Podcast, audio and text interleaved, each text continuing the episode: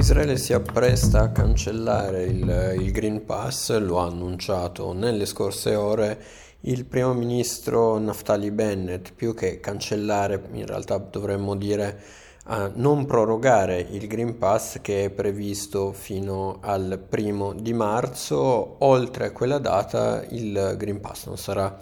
eh, più eh, attivato, per così dire, in Israele. Eh, il primo ministro ne ha parlato in, in, una riunione proprio dedicata alle restrizioni, ha detto che Israele è stato il primo paese a chiudere i suoi confini a Omicron e eh, quindi a iniziare anche, è quindi anche il momento ora di iniziare a diminuire gradualmente le restrizioni. Per quanto mi riguarda, affermato, dobbiamo prepararci presto per la fine di queste ultime.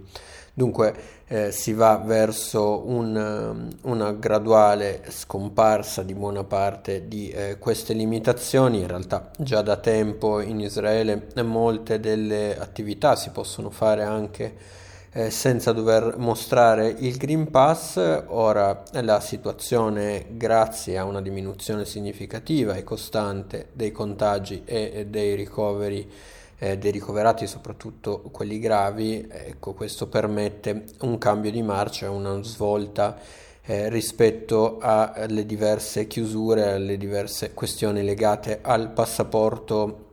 sanitario eh, che ricordiamolo in Israele veniva eh, concesso per tre ehm, vaccinazioni e per, eh, o per i guariti.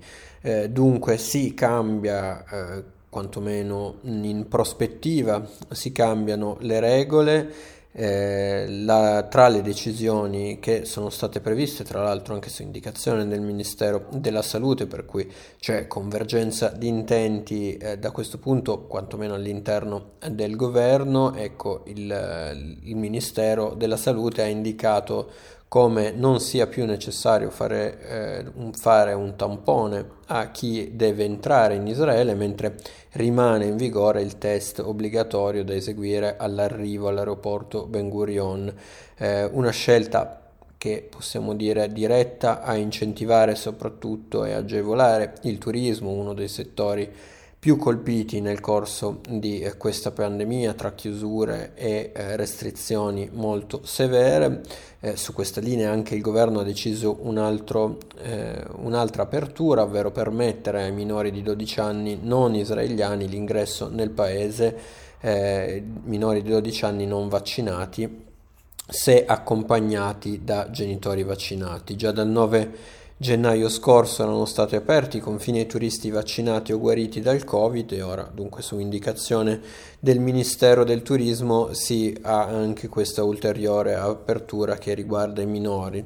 Eh, salvi, cioè rimane comunque il divieto in entrata per gli stranieri non vaccinati con età superiore ai 12 anni, per cui eh, parliamo di un Israele che eh, di fatto guarda con eh, un certo, una certa fiducia al futuro dopo aver vissuto delle settimane veramente molto complicate perché come è accaduto poi peraltro in tutto il mondo, anche in Israele Omicron ha fatto registrare dei numeri di contagi elevatissimi, si è arrivati oltre 85.000 eh, contagi in un solo giorno a gennaio, oggi invece sono 20.000 i contagi con una eh, graduale e costante dicevamo, riduzione dei casi gravi ricoverati, siamo passati da 900 a eh, 840 in una giornata, per cui eh, la situazione va, si va a migliorare di giorno in giorno. È stato anche, eh, a proposito di giorno, è anche stato eh, il, il, momento della missione in Israele della speaker del congresso eh, Nancy Pelosi che è arrivata tra gli applausi di fatto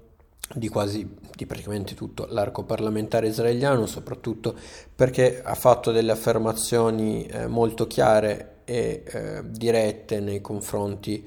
eh, dell'atteggiamento da tenere verso Teheran. Siamo insieme nella lotta contro il terrorismo portato avanti dall'Iran sia nella regione che nel suo sviluppo nucleare. La minaccia nucleare dell'Iran è globale e una minaccia per il mondo. Queste parole di Pelosi suonano, eh, risuonate in una cerimonia alla Knesset, ecco, sono, eh, hanno rappresentato anche un po' eh, un, un, eco di quanto già sentito per bocca dei primi ministri israeliani negli ultimi anni, per cui eh, un sovrapporsi di visioni politiche che per Israele è confortante, soprattutto alla luce dei negoziati che ci sono a Vienna proprio tra Iran e potenze occidentali per un eventuale rinnovo e ehm, eh, di fatto riattivazione dell'intesa che al momento è congelata, intesa sul nucleare, eh, per cui la situazione da questo punto di vista Israele eh, incassa il sostegno